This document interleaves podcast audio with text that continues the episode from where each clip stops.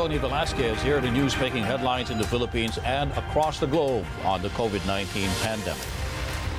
The Philippine government is implementing by Saturday a so-called modified enhanced community quarantine for the entire national capital region, Laguna Province and Cebu City. Beginning May 16th until May 31st, authorities will ease some quarantine measures for specific key industries.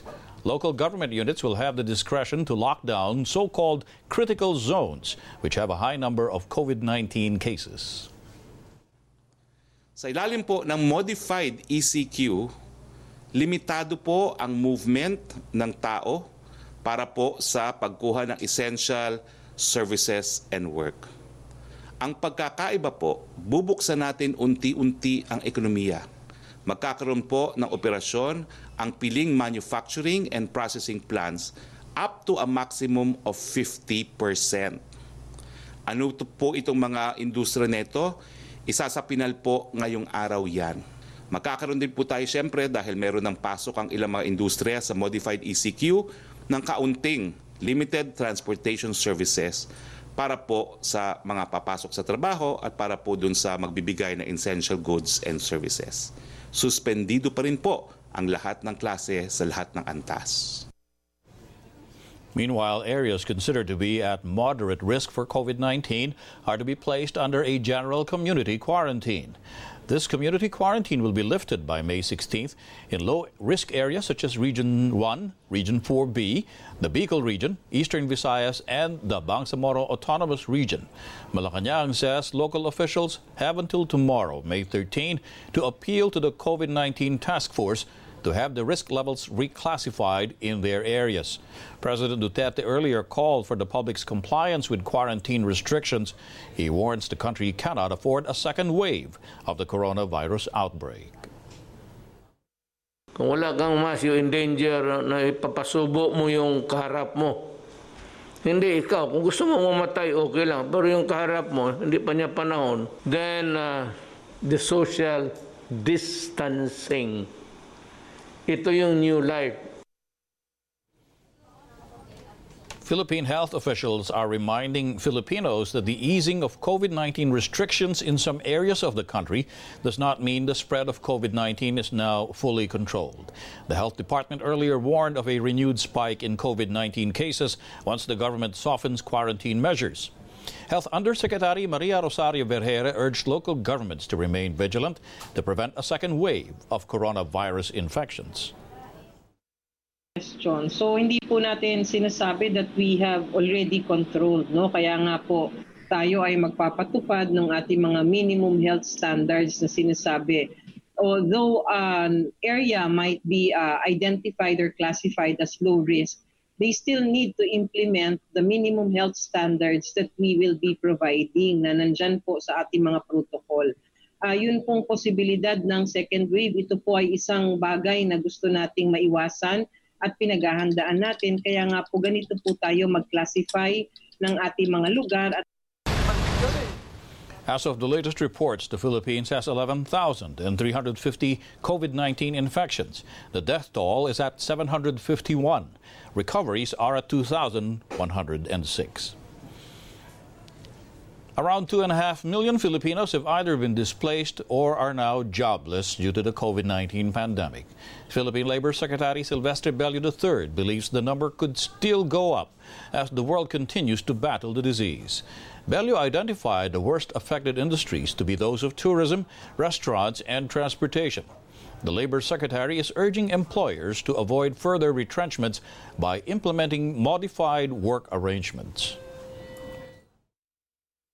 Kaya ang dapat natin gawin ngayon ay gumawa tayo ng mga advisory sa ating mga employers, mga business establishment na mag-adapt ng iba't ibang klaseng arrangement para mabawas-bawasan yung pagtatanggal o pagsasara. Yung mga iba-ibang klaseng arrangement, halimbawa, oh, imbes na magpapasukin mo ng limang araw a week, pwede mo nang gawing two or three days na lang para mabawas-bawasan yung working hours, mabawas-bawasan yung sweldo.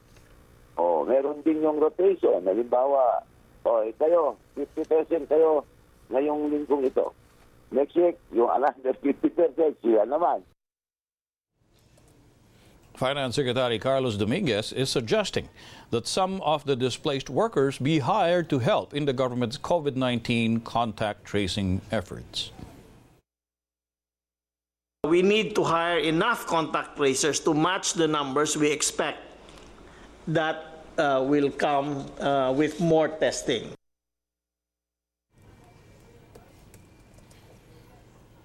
The Philippine airline industry is asking for government aid as travel restrictions caused by the COVID 19 pandemic lead to billions of pesos in losses. But the chair of the Air Carriers Association of the Philippines, Roberto Lim, clarifies that airlines are not asking for monetary assistance. He says they're proposing easier payment terms on loans. On the part of uh, the airline, we simply have not generated any revenue. That means zero. And we have fixed costs of about 7 billion per month. So we just need an interim period where government is the only party that can break the impact on this lack of confidence in everything. Temporary lang naman ito eh. Meanwhile, the group also assured the public that airline employees will not be laid off amid these trying times. Right now, the uh, the regular employees of the local carriers uh, remain part of the employment uh, pool of each airline. The there was a group of probationary attendants uh, that were not renewed, but all regular uh, employees continue to be employees of the airlines, and each of the member carriers have uh, adopted various approaches no, to sustain their employees. The U.S. Agency for International Development is extending and expanding the reach of its free online training for medical frontliners, specifically for infection prevention and control and healthcare waste management. Latest government data shows nearly 2,000 healthcare workers in the Philippines have been infected by COVID 19. The U.S. Aid Program Director for the Philippines, Hasibul Hake, says the threat of infection will always be there for frontliners, but adds the risk of getting infected can be reduced through constant training and improved compliance. One of the support we'll be providing is like our team will be visiting some of the facilities. Okay, so when this like a, some of this like we have the opportunity to visit and then to see whether they are complying and what is actually being practiced on the field, where are the gaps and what can be done additionally. Okay, so that they are actually complying with this requirement and it can help them to put into practice what they learn from the training. The Duterte administration wants the passage of the second tax reform package done by June to help bring in new investments and restart an economy beaten down by the COVID 19 pandemic. But as Warren de Guzman tells us, there are still many roadblocks to be hurdled. Ranks the Philippines Finance Secretary Carlos Dominguez says new incentives are needed to make the Philippines more attractive to foreign investors. This is part of the government's plan to restart the Philippine economy. The Duterte administration's solution is the urgent passage of the Corporate Income Tax and Incentives Rationalization Act, or CITIRA. to attract investors who want to relocate to, from other countries and in search of resilient, high growth potential economies like the Philippines. This will involve the urgent passage of CITIRA or Package 2 of the Comprehensive Tax Reform Program, which we now propose to include flexible tax and non tax incentives so we can target specific companies that we want to invest here. The bill has been with the Senate for a few months we would like to ask for your support so that Congress can pass this before June 3. That new deadline is less than a month away, but there are many roadblocks to be hurdled. The House of Representatives and the Senate are still adjusting to the new normal. They have been using video conferencing solutions, but they have also been bogged down by lawmakers contracting COVID 19. Stakeholders also appear divided still on how the final version of CITIRA must look. Secretary Dominguez says they want new flexible incentives, but he has also recently told the business community there is a need to remove some perks from companies, particularly those who have not grown strong enough to stand without them. despite having enjoyed such tax breaks and other incentives for years, even decades. The Philippine Economic Zone Authority has been a loud voice in the CITIRA discussion, advocating for the retention of incentives for PEZA locators. That stand has not changed. We are asking for a status quo of the present incentives of PEZA uh, so that we can we can give time to the exporters to be able to rehabilitate and restore back and make the, the economy vibrant again, uh, especially with these uh, opportunities open for the Philippines, uh, are the transferring companies from China. Uh, we already know of the pronouncements of the US government, the, the Japanese government, and the European countries uh, already made pronouncements that they are now requiring their companies in China to transfer anywhere in the ASEAN countries. So PEZA Director General Charito Plaza adds government cannot deny PEZA locators have been particularly vulnerable to the effects of COVID-19, noting investment and new projects in the 405 PEZA zones around the Philippines have fallen by some 30% year on year in the first quarter. In late April, Senate Ways and Means Committee Chairwoman Pia Cayetano said they had to go back to the drawing board with CITIRA despite months of deliberations and months more when it was still named the TRABAHO Act. She explained the proposal needs to be adjusted because COVID 19 has changed so much. Another key change the DOF's tax reform lead, Karl Chua, has a new job as Social Economic Planning Secretary. Warren de Guzman, ABS-CBN News. The Duterte administration is confident it can still complete a majority of its infrastructure projects despite delays brought about by the health crisis. Public Works Secretary Mark Villar says national road repairs and other priority infrastructure projects have resumed in Metro Manila under its Build, Build, Build program. Secretary Villar adds the budget for these projects is still sufficient, even as government funds are being funneled into the COVID 19 response. At this point, we're we're still in discussion because there's a need also to pump prime the economy. As you know, that uh, construction is uh, very important for the build, build, build for the economy. So uh, we're still discussing with the economic team on how uh, what projects we should be prioritizing or how far we should uh, uh, reprioritize, if if at all. Of course, at some point we do want to pump prime because we need to ensure the GDP growth. Manila's chief executive welcomes the move of the national government to declare a modified enhanced community quarantine for the national capital region. Manila Mayor Isko Moreno says they had been calling for the gradual reopening of some industries, but he warns the public to continue exercising caution to curb infections in the city. Ang gobyerno itatakbo lamang kapag siya may pondo at ang pondo ng gobyerno ay nanggagaling sa mga buwis na galing sa tao nagtatrabaho at mga negosyong kumikita. At the same time, uh, mababawasan natin yung mga ilang individual na mataas na ang anxiety level. It's quite scary, I have to be honest to you also, because uh, baka dumami naman ang uh, pagkaroon ng kaso ng COVID-19. As more countries begin easing COVID 19 restrictions, the World Health Organization calls for extreme vigilance to prevent a second wave of infections.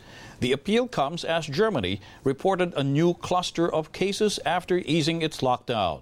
South Korea has also seen a surge in infections after relaxing restrictions on movement. If disease persists, in countries at a low level without the capacity to uh, investigate clusters, identify clusters, then there is always the risk that the disease will take off again. I think uh, now we're seeing some hope as many countries exit these uh, so-called lockdowns, and this is good. It allows economic life to return. But extreme vigilance is required. The United Kingdom thrown into confusion after Prime Minister Boris Johnson bared the government's plan to begin easing COVID 19 restrictions.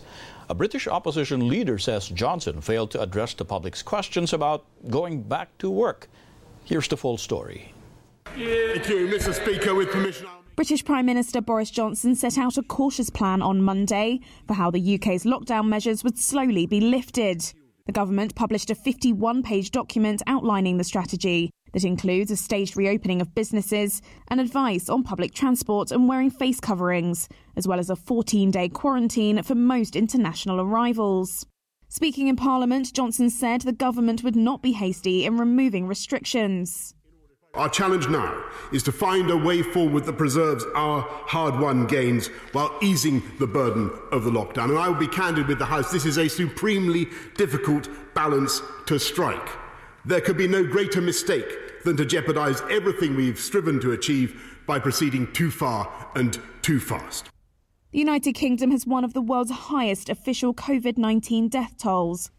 And after criticism that he was slow to order a lockdown, Johnson is concerned by the prospect of a second wave of infection.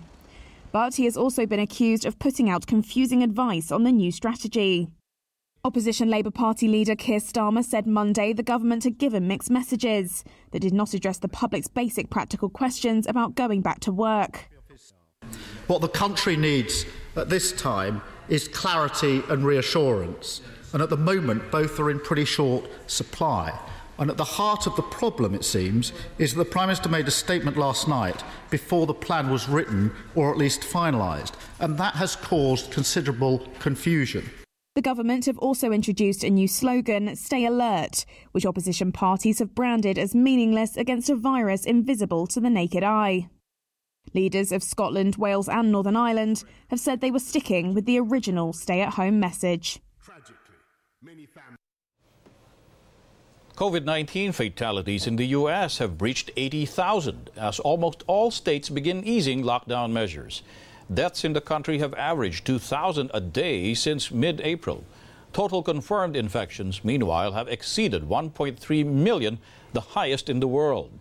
U.S. President Trump says the government has approved $1 billion to boost the country's testing efforts. In three months, the FDA has authorized more than 92 different tests, and over 9 million have been performed here in the United States. Three weeks ago, we were conducting roughly 150,000 tests per day. Now we're doing approximately 300,000 tests per day, a 100% increase, and it will go up substantially from that number.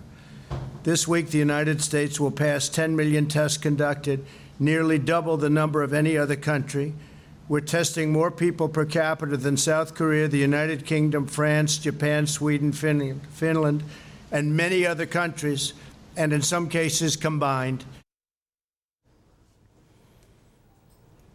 Speaker Alan Peter Cayetano claims Philippine lawmakers are aware of their responsibility to address the pending issue of ABS-CBN's franchise renewal.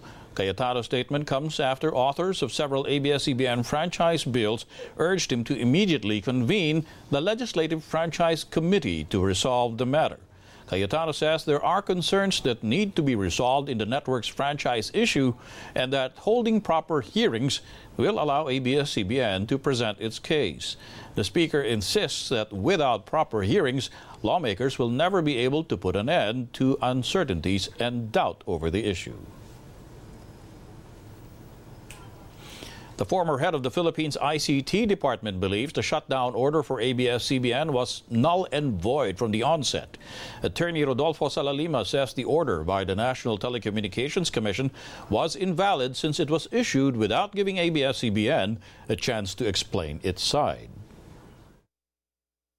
Fundamentally, under our Bill of Rights, it says there that no person can be deprived of life, liberty, and property without due process of law. Ang ABS-CBN ay karakarang ipinaklose on the basis of a CBO without precisely there being an administrative procedural hearing conducted by the NTC pursuant to a show cause uh, order. Ang nangyari, pinasara, and then there was a simultaneous show cause order after the pagsasara mm. asking the NTC to explain why it should not be closed, but rather why NTC should not forfeit its frequency.